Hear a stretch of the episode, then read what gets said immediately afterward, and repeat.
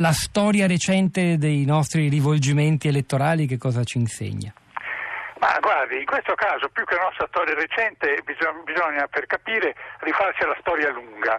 Eh, le preferenze sono mh, figlie di che cosa? Dell'idea che eh, ciascuno è, cioè, come elettore, diciamo è in qualche modo obbligato a votare per un certo partito, nel senso che, mh, faccio un esempio, se sei cattolico devi votare per la DC, se sei di, di area comunista devi votare per il PC e via dicendo. In, questa, in, quest'ottica ovviamente le preferenze erano davvero la, la, la, lo strumento attraverso cui l'elettore prendiamo il caso della DC che era quello più, più facile da spiegare, eh, se era un cattolico di sinistra sceglieva il candidato cattolico di sinistra, se era un cattolico di destra quello di destra e via dicendo. Nell'ottica che tanto più che per quel partito non poteva votare.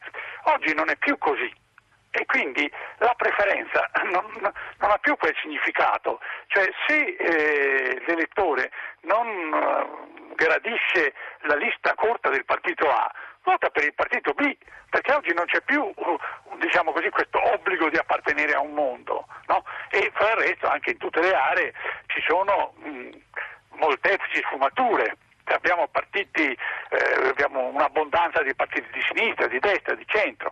Ecco, quindi il problema delle, delle, preferenze va un po' visto in, in, in quest'ottica. Poi naturalmente dentro questo c'è stato anche il fenomeno indubbio eh, dell'organizzazione delle preferenze, perché per, per, farmi, per, far votare il candidato A piuttosto che il candidato B all'interno di una lista bisognava spendere dei soldi, eh, lavorare sul territorio sempre più, quanto più non c'erano più quei mondi di riferimento per cui insomma, ci pensava il tuo mondo a farti propaganda e quindi c'era lo spazio perché si introducessero tutte le manipolazioni possibili, da quelle diciamo, del denaro a quelle mh, mm, della, perfino a quelle della criminalità organizzata. Ecco, il problema delle preferenze va visto un po' in quest'ottica e secondo me oggi francamente quella è una battaglia di retroguardia.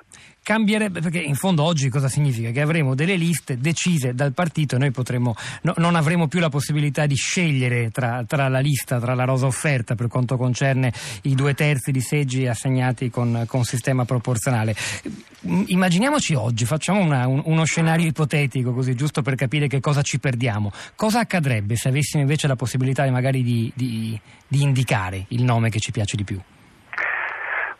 Ma guardi, allora anche qui bisogna sfatare una leggenda.